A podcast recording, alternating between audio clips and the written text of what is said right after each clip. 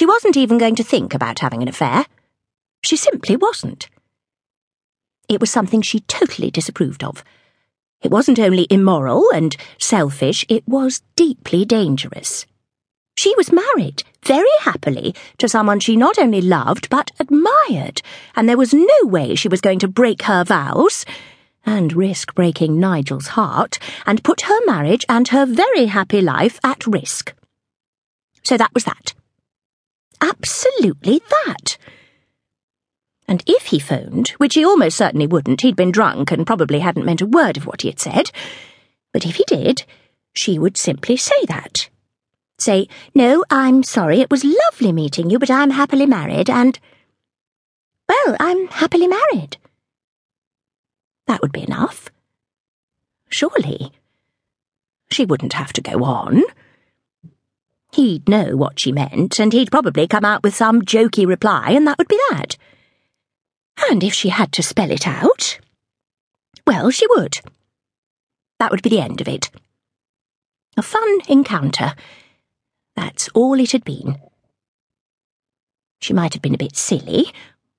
She had been a bit silly. But that was all. Blame the champagne. And luckily Nigel hadn't noticed anything. He came into the bedroom now, from their bathroom, offering his wrists to her so she could put in his cufflinks. As she did so, her fingers unusually fumbly, blame the champagne for that as well, she seemed to have a bit of a hangover.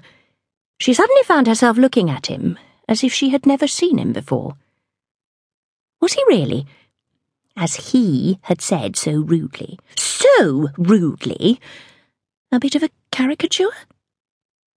She supposed, honestly, he was.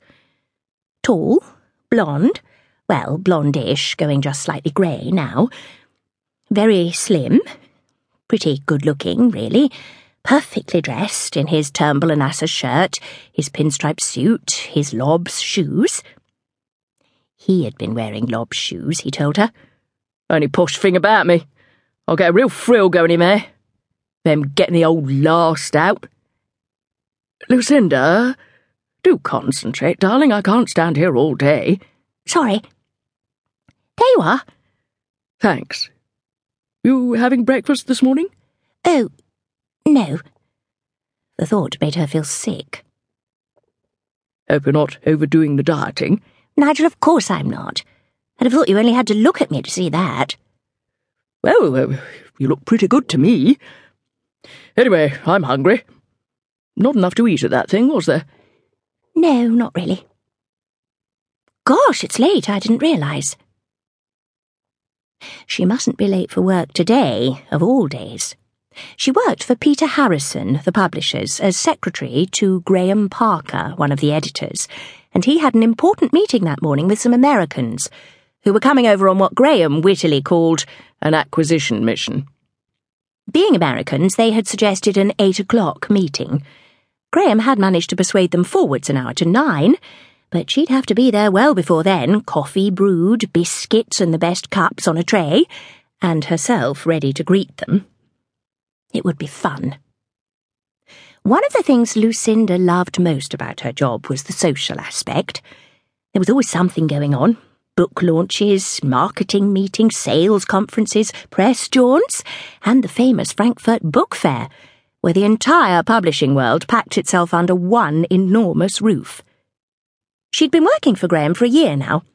She was hoping to be an editor herself one day, but there were so many people with that particular ambition, and, to be absolutely honest, Hers was slightly half hearted.